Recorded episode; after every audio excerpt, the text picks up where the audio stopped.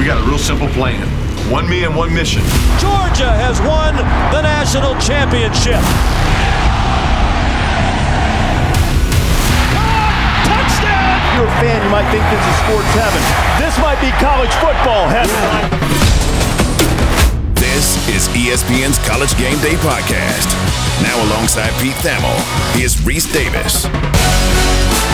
High risers at the NFL Combine. It is championship week in college basketball. And what did Pete do in Indianapolis? This is the College Game Day podcast for Tuesday, March 7th. Rece Davis and Pete Thamel here. So, Pete, before we get into all of the things that happened at the NFL Combine and before we make some conference championship game picks, did you get to St. Elmo's and are you a connoisseur of the cocktail sauce that once made a giant vein pop out on Jay Williams' head when he didn't realize how hot it was? I still have the picture on my phone. It's one of the funniest things I've ever seen. I did make it to Elmo's. Here's a here's a little a little tip um, for those uh, for those ducking into Indianapolis, as we often have to do on the college sports beat there's a speakeasy upstairs from St. Elmo's that a lot of people don't know about. And uh, at the combine, it is a uh, it's a good little hidden gem place. Uh, Bruce Arians for years would uh, park there and uh, enjoy an afternoon cocktail after a long day of uh, watching 40s and three cone drills. Uh, it was a big Matt Rhule spot back when back when he was in the NFL, and Matt would obviously go to the combine too when he was a college coach at Temple and Baylor. Um, so I did go up there. I did not have the cocktail sauce. Um, I feel like there's a little bit of a novelty act to something that hot, right? Like you're like, oh, you got to try it, you got to do it, and I've had it, but like, do you really enjoy something of that temperature? So I, I um, do. Really? I do. Okay. Yeah, I like it, but it has to taste good. It can't be hot for hot's sake. Correct. And I don't. Yes. I don't think that there that that sauce is hot for hot's sake. Uh, the Jay the Jay Williams story. We were there for Champions Classic one year, and we we have a, a nice room and and in the back, and they bring out the shrimp cocktail, yeah. and no one or or maybe he hadn't realized the magnitude of what the warning was, and he takes a shrimp, and he I mean he goes in, in big you know big thing doesn't realize bite immediately hits him, you know, sinuses, whole thing. And I take a picture of him because he, you know, he's not going to spit it out. So I grab the phone, I take a picture of him. you can see the sweat beads on his head and the veins sticking out. So occasionally I'll just I'll just send the picture to him to remind him. He also then later, uh, as if to prove he could do it again, there that was the wager, like our race for the ribeye. Mm-hmm. I've forgotten what the contest was, but the the wager was the loser had to take a big, uh, just a bite of it without anything else. He did it again, then did it on live television that time, and and uh, lived to tell about it. So I uh, I'm half Irish, and if I like look at something that's spicy, I break out into like a pool of sweat. Like I just start to I just start to melt. So I've had it. It is it does taste good. I don't. I certainly don't want the fine folks at uh at St. Elmo's to uh you know, to think of disparaging their, their, their hot sauce. There's a very funny recruiting story uh, revolving St. Elmo's. Uh, at Clemson, they do their team dinners for recruits at Hall's Chop House, which is a really nice restaurant in Greenville. There's also one in uh, Charleston. I believe there's one in Columbia and Nashville now. Anyway, I love the Hall's chain. It, it's a, it's a great family restaurant, great steakhouse. So it was Hunter Johnson from Indiana was the number one quarterback recruit in the country six, seven years ago, right? So uh, one of and was back on the team this year. Went then back came back, yeah, yeah, came back. Yeah. First grad transfer. Come on back, Hunter. Get in. Yeah.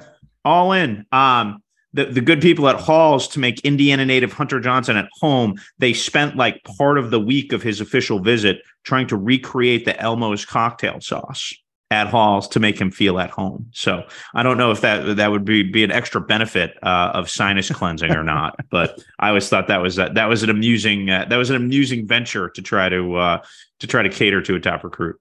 Well, perhaps hotter than horseradish in Indianapolis was Florida quarterback Anthony Richardson, who soared up the boards. There's no denying his talent his ability to throw the football. Everybody knows he can run. He's the prototypical size.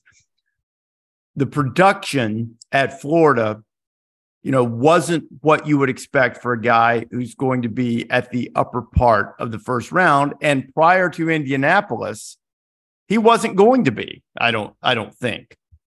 But now everything changed. How how did that dynamic unfold as as you watched it um, in Indianapolis? Yeah, well, l- let me tell a story here, and I may have told this uh, over the summer on the pod, but two summers ago, and some night in August, sitting around, it's like a Sunday night or something. Uh, get a call from a, a NFL scout who I've known for years and really trust, and he was like, "Do you want to look smart?" And I was like, "Well, it'd be the first time for everything." Um, he said, "Anthony Richardson is like a better Cam Newton at Florida, so he had just gone to a scrimmage there." And this mm-hmm. is before anyone knew he was going to start. Anyone knew that he's like, you know, Florida had some pretty good players on defense two years ago. So there was a lot of NFL scouts there. This is sort of like one of their scrimmages where everybody could get a look.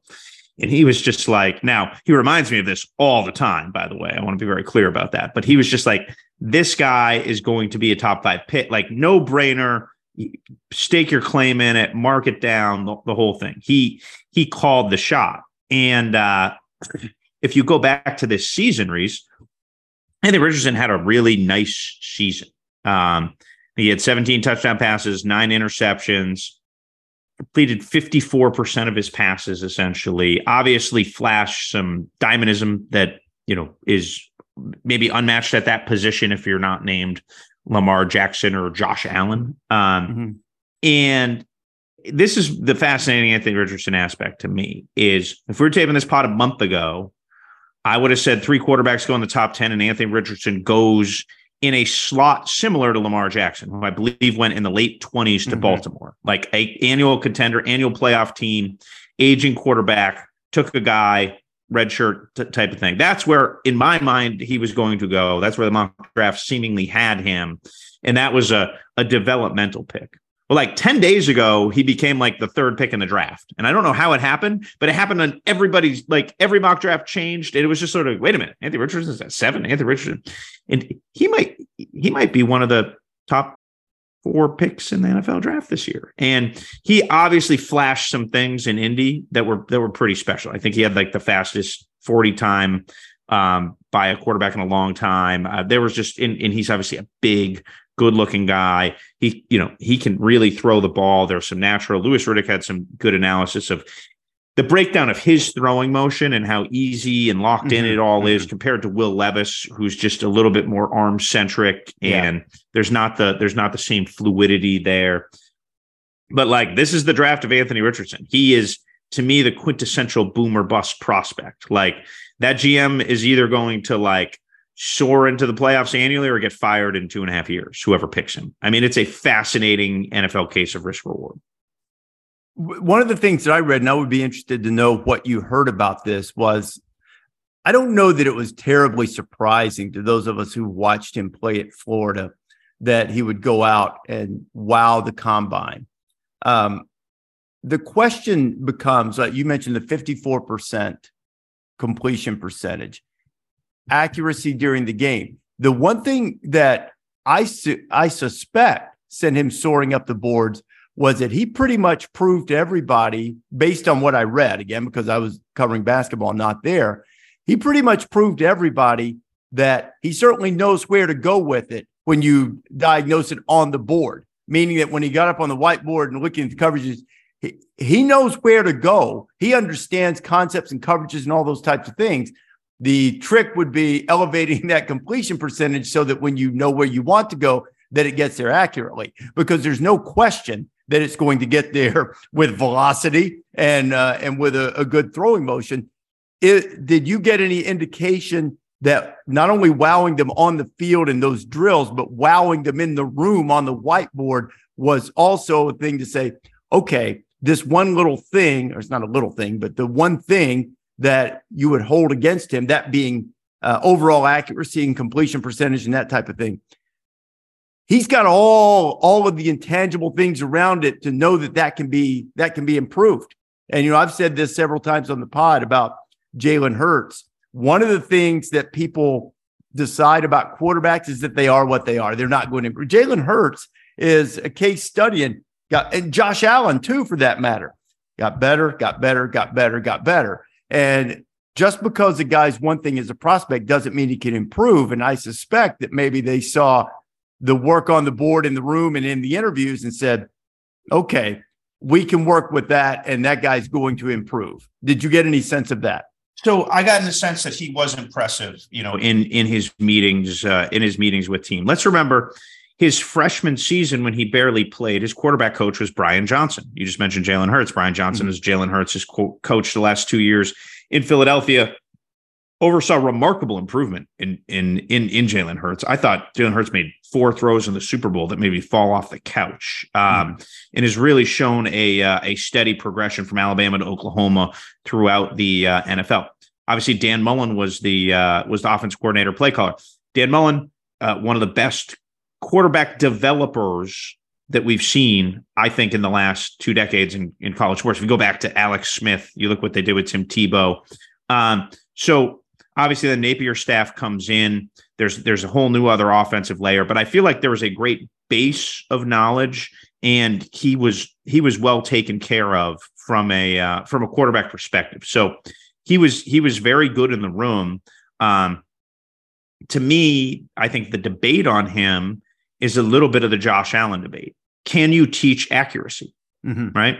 I mean, 54% is, is, I, I, I would, I would think that's among the lowest in the SEC, right? Like when you, when you start talking those, those numbers and much like Allen, the tools are there, the arm is there. Um, so much goes into accuracy. There's so much that goes into timing. There's so much that goes into just the, the different nuances of the routes and the receivers and the connection and, and those types of things. Um, the list of quarterbacks in college who threw less than 55, completed less than 55% of their passes who thrive in the NFL is probably a pretty short list, Rece, right? Mm-hmm. Like it can't be particularly long. So you have to believe that the board capacity combined with the skill set, you can marry them to make him a 65% passer in the NFL, you know, throwing against much more complex defenses and better defenders. So I think it's a really, I think he's the most interesting player in the draft right now. Because he, he can do a lot of things. I'm scrolling through uh, some of the some of the stats here, the advanced stats, because I think one of the things you want to look at with Anthony Richardson is uh, you know his total QBR was 71, which is, you know, good, not great. You're looking at uh, a thing that we do with our advanced stats things, his pass bends, um, you know, the intermediate stuff. Now, how much of that was drops? Uh, how, how many of them were catchable balls, but may not be drops? Intermediate stuff was where he was down in the 50s. You know, the 15 to 20 was closer to 60 and hmm. you know the the deep stuff, except for deep right side, and it's not a really big sample size. You have four out of five, you know, throwing pretty deep right. But the short stuff boosted it. The the short middle stuff was where uh, the completion percentage percentage was down. Now, how much of that was accuracy? How much of that was uh, you know was uh, poor routes, miscommunication, all of those types of things that factor into it. And maybe the NFL guys are looking at it. I wish him well because I mean he is uh, everybody you talk to highly thought of Mm-hmm. And you know, he certainly uh, he certainly doesn't have any of any of the questions that would come along with uh, uh, in terms of stature, like with Bryce Young. Um, you know, uh, I think there's you know maybe some question, not questions about arm strength, but there's some questions about Will Levis, not in terms of stature, but you know physical capabilities, that type of thing. You know, he's a big Will Levis, big physical guy, but he you know he didn't always produce in the in the biggest moments in the passing game you know, it's a it's a really interesting thing, you know, because you know, I thought Bryce Young handled himself pretty well. The questions about about his size, you know, I've, I've always been. How long have size. you been a short quarterback? yeah, exactly, exactly. Pretty much, pretty much forever. And I still maintain that he would be he would be one of the two or three best quarterback prospects I've ever seen if he if he were six two, six three. But now with being five ten and a half or whatever it was, he um you know, there are risks there just simply because there's not a history of uh, men of that stature excelling at the quarterback position in the NFL. It's just that's just fact. That's the way it is, you know. So who do you take, Rece? Say Trevor Lawrence disappeared from your beloved Jaguars, and you have a clean slate. and you can take any one of these four or five guys sitting there high in the draft. Um, who do you take? Bryce Young. I'd, I'd spin the wheel of fortune because I think with the way the NFL's changed, uh, they still have to be tough, rugged guys taking hits, but the quarterbacks are really protected now, and there is a lot of uh, a lot of Mahomes in his game in terms of arm angle and escape and finding and you know making plays. Um, I think there's that intangible quality to him. Uh, the stat is pretty amazing, despite their you know by their standards disappointing season at times. I read a note that I didn't realize during the season. He did not leave the field one time this season with his team trailing in the fourth quarter. Didn't leave the field. So every time they were behind, even in those games they lost, he either got them even or wow. or put them ahead. And now, look, that would probably need to be verified, but if that's even close to true, it shows you a little something. And you you certainly saw in the Heisman Trophy winning season what he could do. There would be a risk there. You'd be putting your job on the line with a 5'10 quarterback, especially one that's, even though he's done a nice job adding a little bulk, um, he's a, he's a lean guy. He's not a, you know, he's he's not a thick, imposing human being. He's never going to be, but he's done a really good job getting over 200 pounds to at least add some bulk to that frame. He's a great athlete. He's, you know, he's got tremendous vision. He's got guts. I would, I, I would take that because I think while there are questions about all of them, there are fewer about him, and there's only one about him, and it's one that he's learned to compensate for basically his entire career.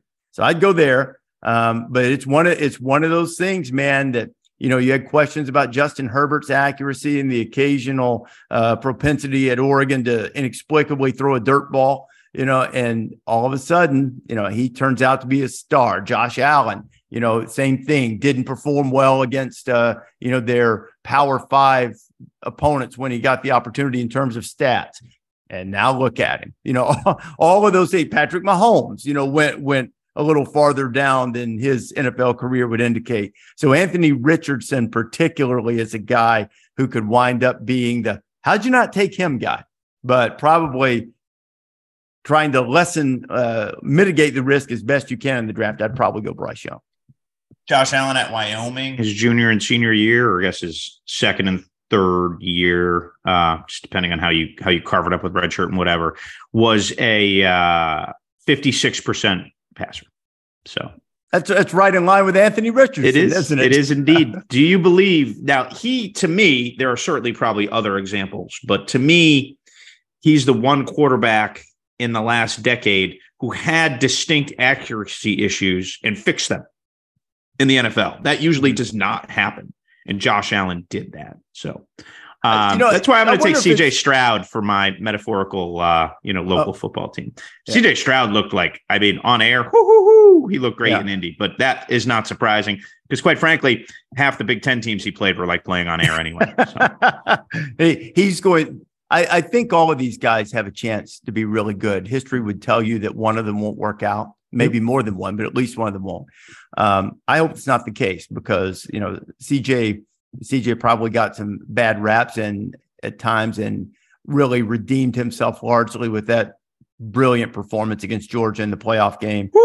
Got them in, in position to win, showed a facet of this game that he had been uh, not as eager to show in terms of running. I, I mean, I don't look at CJ Stroud. He's, you know, he's not a great athlete. He's not he's certainly not the runner Anthony Richardson is. He's not as uh, elusive as Bryce Young, but he's he's he's enough back there, and he throws a he throws a beautiful ball. And you know, he, I think I think he has a chance to have a have a great career too. Uh, real real quick, we'll we'll shift our gears a little bit here and start picking some conference championship games here. Would you would you trade the pick if you were the Bears, or would you trade Justin Fields? That's a great question. Um, there is so little functional around Justin Fields. But Justin Fields, when he left Ohio State, was a great passer. He was not a good passer. He was a great passer. Um, he has not appeared to be a great passer in the NFL, but they have a terrible offensive line. They have no skill. It's a generally dysfunctional franchise with with that, that has not set him up to succeed. Um, so I would think I would trade the pick. I would keep Justin Fields. I also don't think there is a quarterback here that I have the we're going to burn a former first round pick on that salary scale. Remember, so much of the NFL revolves around when you have the quarterback on that rookie deal and what you can do. Because then you're paying some Daniel Jones is going to make 40 million bucks. That was good Mm-hmm. for one year. I mean, that thing just throws your entire structure out of whack. So I feel like Justin Fields and his skill set has earned one more year um, of of that. And I don't think there is a Trevor Lawrence, Andrew Luck, no brainer.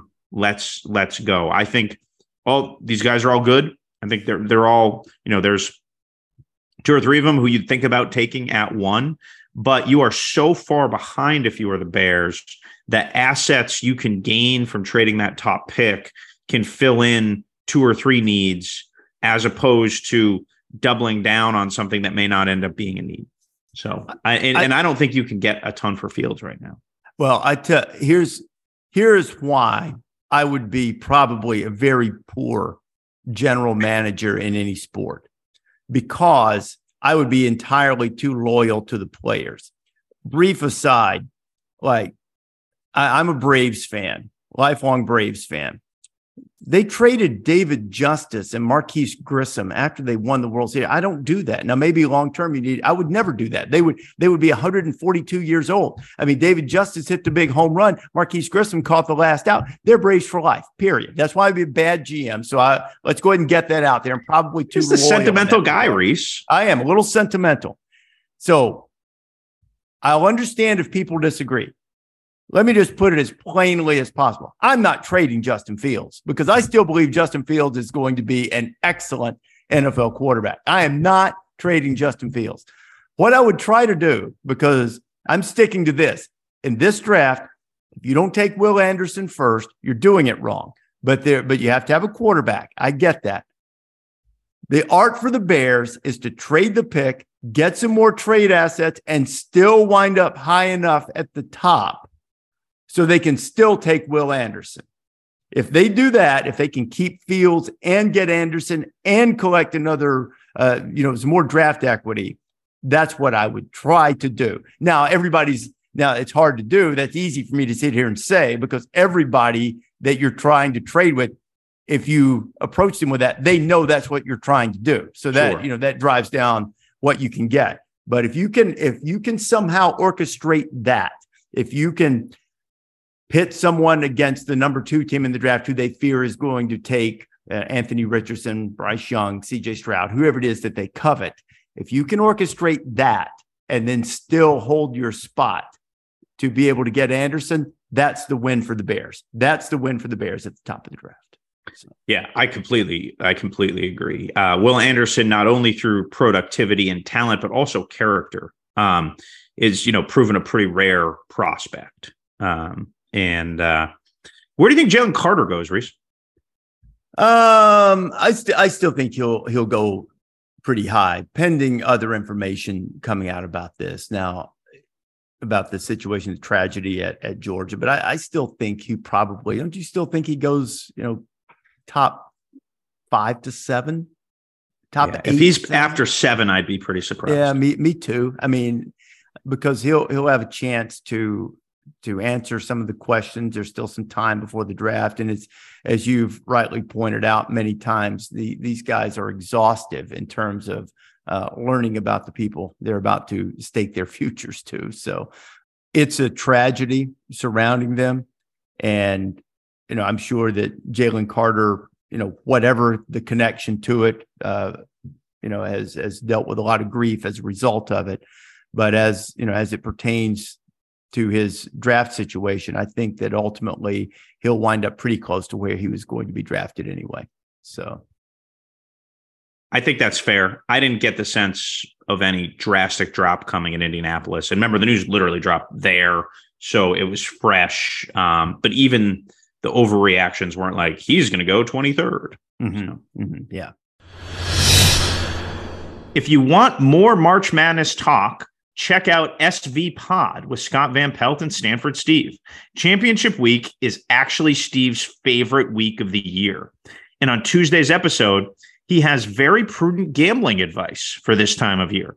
Plus, Scott recaps his 36 hours in Breckenridge with his family, including an unburdening after a painful airport security experience.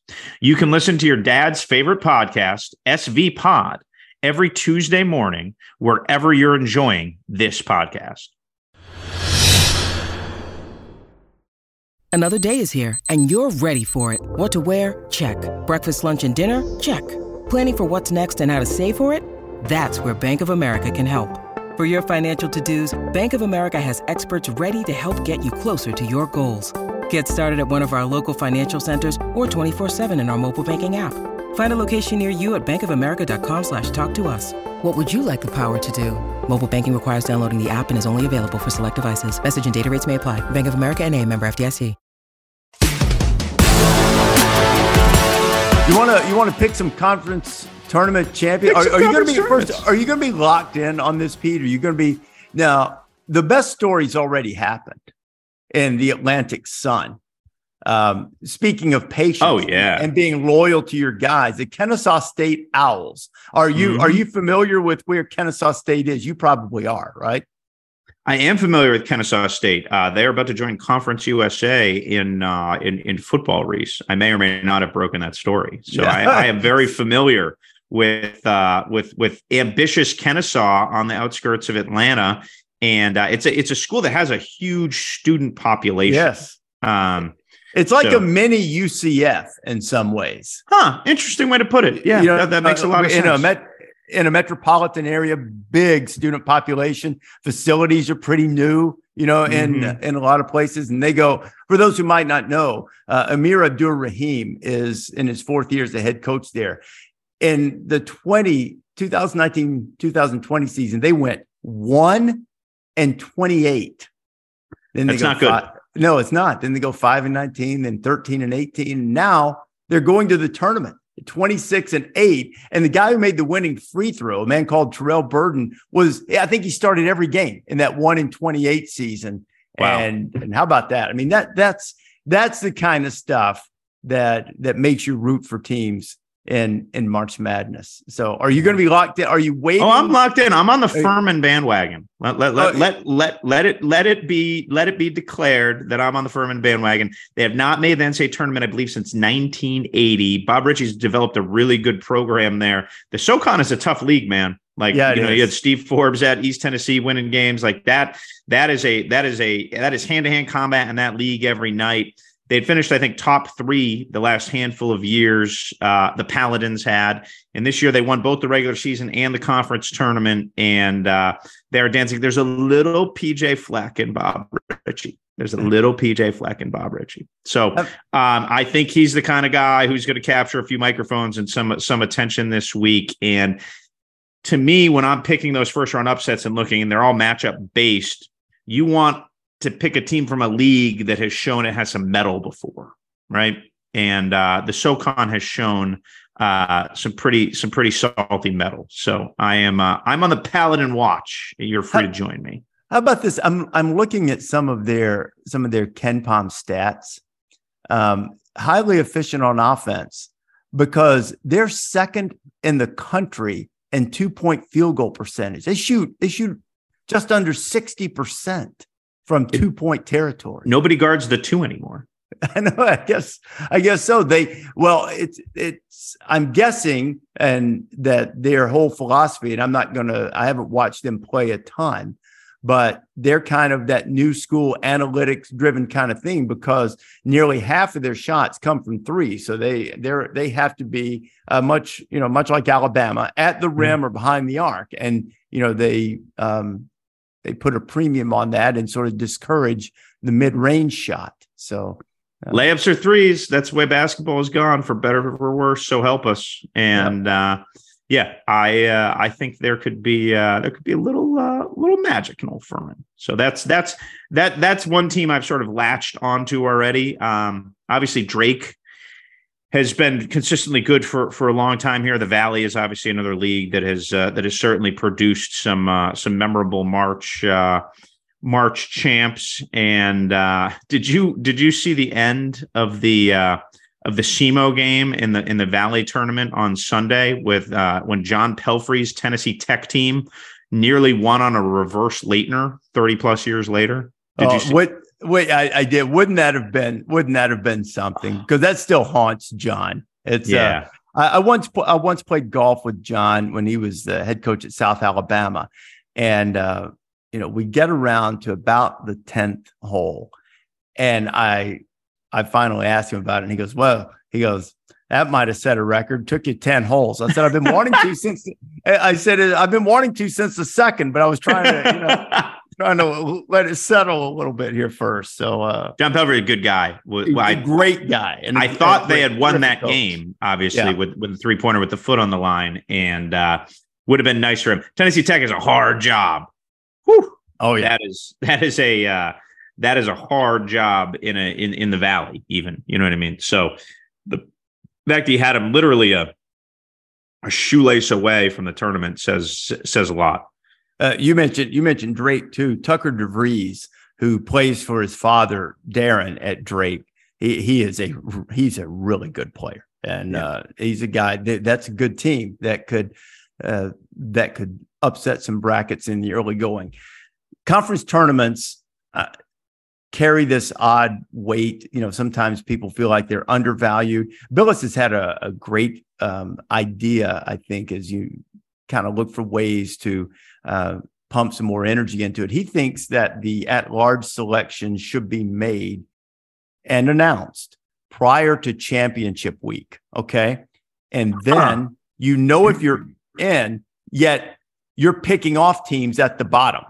You know, if you like, like for instance, if you're sitting there and you're the last team in, then you the last thing you need is for North Carolina to win the ACC. The last thing you know you Sure. need is for uh, you know one of the teams off the bubble in the Big Ten to win the Big Ten tournament because they knock you out. Um, so, but because a lot of it is already settled, uh, you know, you'll hear people say it's good that they get beat in the semifinals because they get to rest. Rest, yeah. Um, you know, there's no team that's ever lost its first game in the conference tournament that went on to win the national championship. Do you know that? I didn't. I'd heard some version Yeah. of that stat o- over the years, and I guess I didn't know if that is held uh, has held true. Didn't Jerome Tang say something last week where, like, some years we'd go to Kansas City and hope we lost earlys to go rest?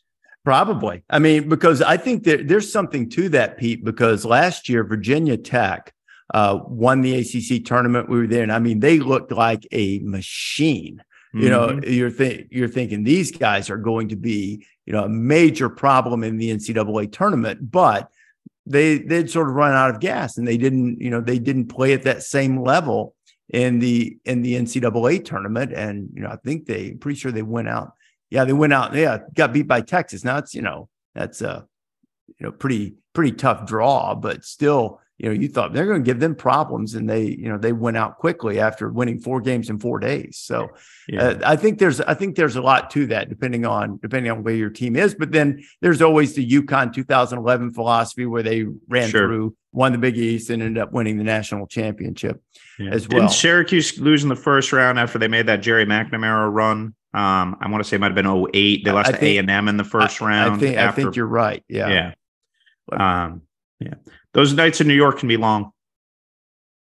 You think uh, before we pick these tournaments quickly, Jim Boeheim era continues next year? Yes or no?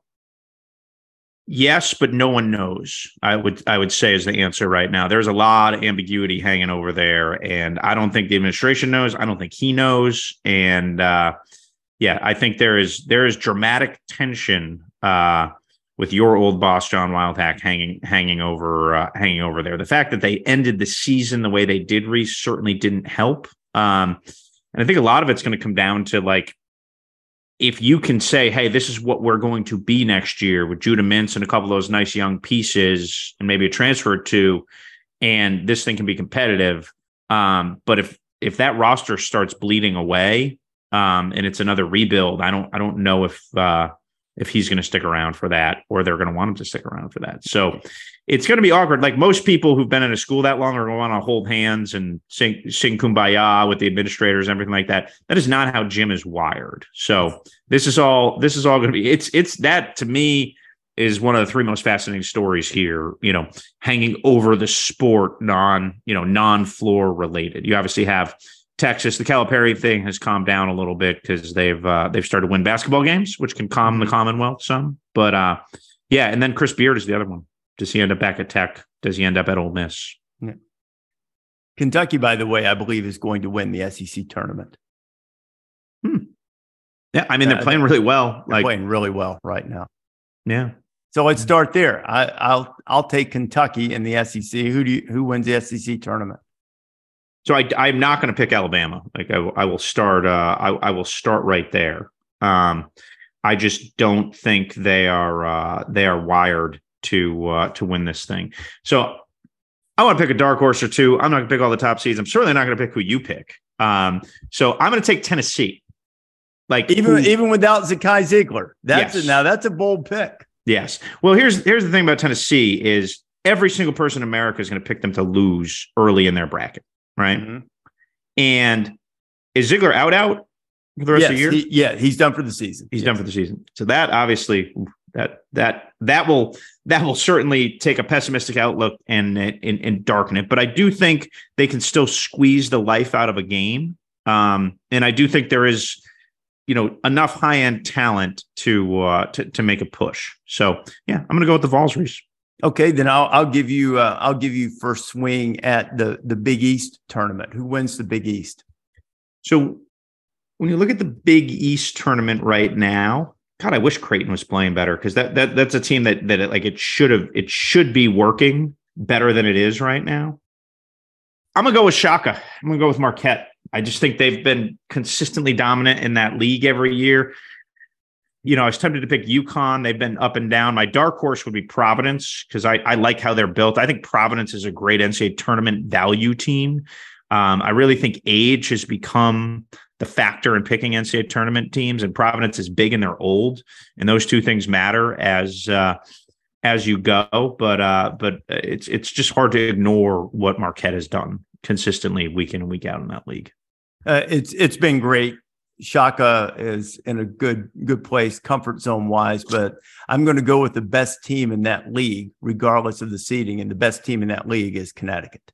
And so I'm now I do, you know, Providence, uh, that four four five game with UConn and Providence, assuming we we get there, is uh is a little little scary because I like Ed Cooley's team for the reasons that you mentioned, and they and they got UConn pretty good uh, early in the season.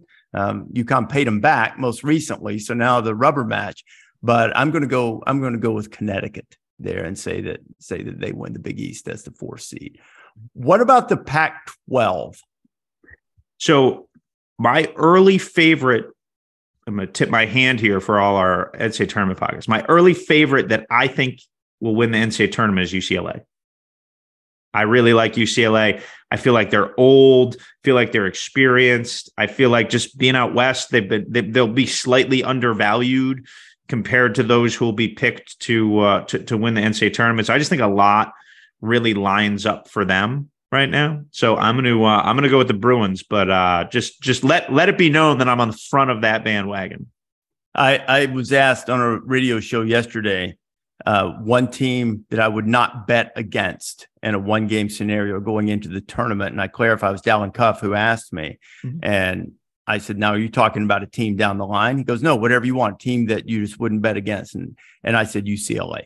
So I don't, I don't like it when we go together mm-hmm. like that, but I, I too am leaning right now to selection Sunday when we do our podcast to declaring that the Bruins are going to win the national championship. So I'll go UCLA in the Pac 12 uh, in the Pac-12 as well. Which brings us, which brings us to the Big Ten. Who Oof. wins the Big Ten? Ugh, what an internal slog that league is. Um, I'm gonna I'm gonna answer your question. But I'm gonna ask a question back quick. Do you think we see the same thing in the Big Ten this year, where like eight teams get in and one team or two teams make it to the uh, to the second weekend? Th- uh, yes, probably. Yeah. It all Yeah. depends on matchups, but that's sort of that that's sort of what I suspect. And and they're all worthy and they're all and they're Yeah. all good, but I they're all uh they all have those they're all eminently beatable. Yes. Maybe is the best way to put it. So, Yes. The least imminently beatable in my mind in this tournament is Indiana. Um, I feel like they have the talent. I feel like they've generally played well the last three or four weeks. Um, Trayce Jackson Davis is the best player in that league, with apologies to Zach Edey. Boy, is Purdue just feel like the wheels are coming off a little bit too. You know what I mean? Just young guards, and there's seemingly a little bit of a game plan to beat them. They seem a little a little bit worn down. So uh yeah i just think indiana I, I don't think i'm going out on any limbs there is the uh is is is the safest pick especially with that with that double buy That would have been my inclination, but so I will go with a secondary pick in the in the Big Ten, uh, just because, just because you took the team that I was going to pick, and I agree with you about Purdue. I'm going. I'm going to go with Iowa. it's not I bad almost I almost said Illinois. I was sitting here debating internally: Are you going to say Illinois or Iowa? Iowa won it last year, which gives me uh, gives me some pause.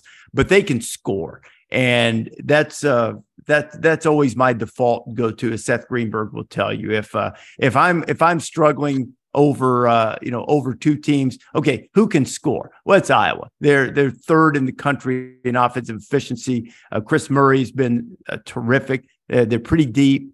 Uh, so I'm I'm going to say Iowa goes goes back to back because uh, you know what? Forget that you took Indiana. I'm just going to double down and say it. Iowa's going to go back to back in the Big Ten Big All Ten right. tournament. up with all mccaffreys Yes, yes. All right. So I'm saving the Big 12 for last. I'll be at the ACC tournament, which is another one that's totally up in the air. And I'll start with this one. Uh, I think Duke's going to win the ACC tournament. I Uh, knew you were jumping in line to take Duke. yeah, I, I, I got to jump the line to take duke you homer Big 12 family ties you do all their games every tuesday That's true, but but the but some would argue that the family ties are the other shade of blue, with North Carolina, with uh, with my relationship with Hubert. But uh, I think Duke's. i thought you were going to say with Drake Maye yeah, which uh, who I saw in Chapel Hill the other day. By the way, I told him he was going to owe me a cut for the way that I've I've, I've pumped him up. But Duke's won six in a row, not against exactly the uh, most stout competition, but it's more the way they're playing. Um, they've got rim protector. The the freshman guard Tyrese Proctor has really matured in his games as the season's gone along. It's been brought up several times that he reclassified. You know, wasn't supposed to arrive in college until next year. Uh, you know, Mark Mitchell, they got a couple of old guys coming off the bench, transfers from the Big Ten, and uh, Jacob Grandison, who was at Illinois, and Ryan Young, who's at Northwestern. They, I, I think they've, I think they've gotten healthy. They put it together. Dariq Whitehead's the sort of the X factor. I think they can not only, I think they'll win the ACC tournament. And not only that, I think they are dangerous. At, they're going to be probably what sixth seed, maybe something like that. I think they're going to be really dangerous in the NCAA tournament as well. Yeah, they will be the most like overpicked seed of where they are, just because you can't deny the talent. I mean, the talent is the talent, right? Mhm. Uh, I mean, yeah, and and it, it's a little bit thematically similar to what we've seen with Kentucky Rece, right? Like you have all these great young players. They go through adversity, they grow. Like they're not ready-made products just because they have a big Instagram following, right? Like you have to fail you have to grow you have to teams learn how to play you you have to you have to develop physically enough you have to learn how to deal with uh with the physical uh with the physical play of college so i really think that uh yeah i really think duke is gonna duke is gonna find some some some bulls i think that is the uh that is that is the best uh the, the the best way to do it i am going to use this time to talk about virginia who i saw play at boston college the other night and they were ghastly bad right Mhm. they're the number two team in the uh, ACC, number two seed, obviously earned. They're the number 36 KenPom team. And that's scary to me, right? Like that, that, you know, in terms of defense, they're not what they were. Uh, they're 34th. They were obviously a perennial top 10 team. Offense, even though some of those offenses under Tony Bennett were were kind of they're- could be drudgery at times and and, and low scoring um they're they're adjusted for efficiency 73rd so um, they're playing in the same tempo that they've played. They just aren't playing with the same efficiency level. So uh, Virginia is just a a team generally that uh, that that would scare me some, just not only in the ACC tournament but beyond. So that said, you know, I'm going to take take the ye old Pitt Panthers who slipped to the five seed. All right, they were, you know, for 85% of the season, the best team in that league. They are old and uh, I think there's a chance they could make a nice little run in uh, in Greensboro. I think it would mean a lot to them. You know, this isn't a let's tuck our tails and get ready for the NCAA tournament type uh, type team. So I am uh, I'm going to go with the uh, the old team that Jim Boeheim thinks Jeff Capel bought. you know the how about that? If that doesn't epitomize what the ACC has been like, Pittsburgh had a shot, not like a literal shot in Miami to win the game. They win the mm-hmm. game. They're the number one seed in the ACC. They lost. They fell to the five, and they're also on the bubble. So it's uh, it's an important couple of days for them. They've lost three of their last five. They lost to Notre Dame and Brey's home farewell. So you know they lost to Virginia Tech, who's you know not quite what it was last year. So pretty pretty important stretch uh, in, in the ACC tournament for Capel's team. Now the best conference in the country all year, Big 12. Who do you have? It's it's going to be hard for me to uh to to not pick Kansas. I just I I and look, this is going to be a tournament where we're not going to have four number one seeds in the final four like we did in 09 or, or, or whatever year that was. But I just I just really feel like when you uh, w- when you dial in and look at it, I have a hard time trusting Texas for a couple consecutive nights. I have a hard time thinking Kansas State has the depth in the in the juice. So, um, you know, when in, when in doubt, roll with uh, roll with Bill Self. Look, Baylor could obviously could obviously win the darn thing. You know that that wouldn't uh, that that wouldn't shock me. But I'm gonna I've not defaulted to a lot of obvious one seeds or jumped in line to take Duke when giving myself a chance. So I'm gonna I'm gonna go with the favorite in the Big Twelve. I'm gonna go with I mean, me saying this will probably guarantee that you get another Kansas Texas one two matchup. I'm going to go TCU. Hmm, now they've got right. a they've got a they've got a really they could be out.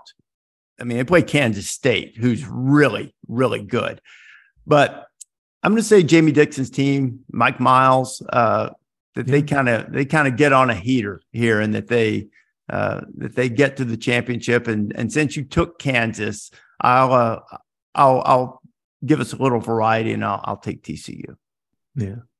Well, Rece, I think the important thing here is uh, people who listen to our podcast, I really hope do so because they don't want to work and they want to sit at their cubicles and be entertained. And there is no better week of the year to sit at your cubicle and quietly put your browser up in the corner of your computer and watch glorious afternoon basketball like this week.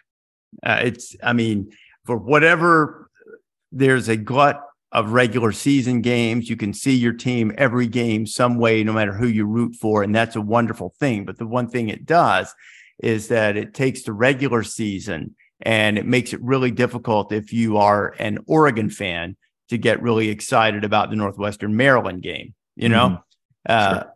all of that comes uh, comes home and comes to fruition, and it happens once the NCAA tournament starts. Then you do care you know whether you've whether you've watched the Big Ten all year because you're a Pac-12 guy or you know uh, you're an SEC guy and you and you never watched the Big 12, everybody will be invested. Uh, people will be invested that love college basketball. People will be invested that never watch basketball, and that's why it's it's one of one of the greatest. And it is the greatest uh, extended sporting event that that we have in American sports. I and many people so. will actually be invested too. Yes, which... they, will. They, they will. emotionally and otherwise, for sure. And and we'll all fall victim to to this. You tell yourself before you see your friends, you talk to somebody on your phone, you remind yourself, nobody cares what you did in your bracket. Nobody cares. And yet, because the drama is so overwhelming and the fun of trying to pick it correctly is so much, you invariably will tell people, Oh, I missed this when I knew I had that. I almost went here. And you know, and you're there's that little voice in your brain, brain saying, Stop talking. This person doesn't care about this. Yeah. And yet you can't stop yourself. And that's part of the beauty of it, I think. Everyone is invested. If you uh, if if if you will, we'll see if uh, we'll we'll see if Teddy Thamel can beat us in his uh, in in his first uh, in his first bracket. He was he was around last tournament, but we didn't want to put the pressure on him at a month old to uh, to pick. But we think he's we think he's ready now. That that's a great idea. Teddy, find some way for Teddy to pick the entire bracket and let's see how he does against us. Yeah. My my my daughter, who's not really a sports fan either, once won her bracket simply by picking who won the most games. Didn't care about competition, didn't care about conference. She saw looked at the records. Oh, they're 30 and 3. I'm picking them. And she and she won her her contest. She's gonna have Charleston going deep if they win. Yeah, she will. That's a, it's a tried and true method. All right, Pete. Always fun, man. We'll uh, we'll talk throughout the tournament for sure. Yeah, looking forward to it, Rece. Appreciate it. And our listeners can look for some amped up coverage here, conference tournament week, and going into the NCAA tournament, some instant reaction pods, and uh, hopefully we can capture the madness and uh, help you care a little more about your bracket.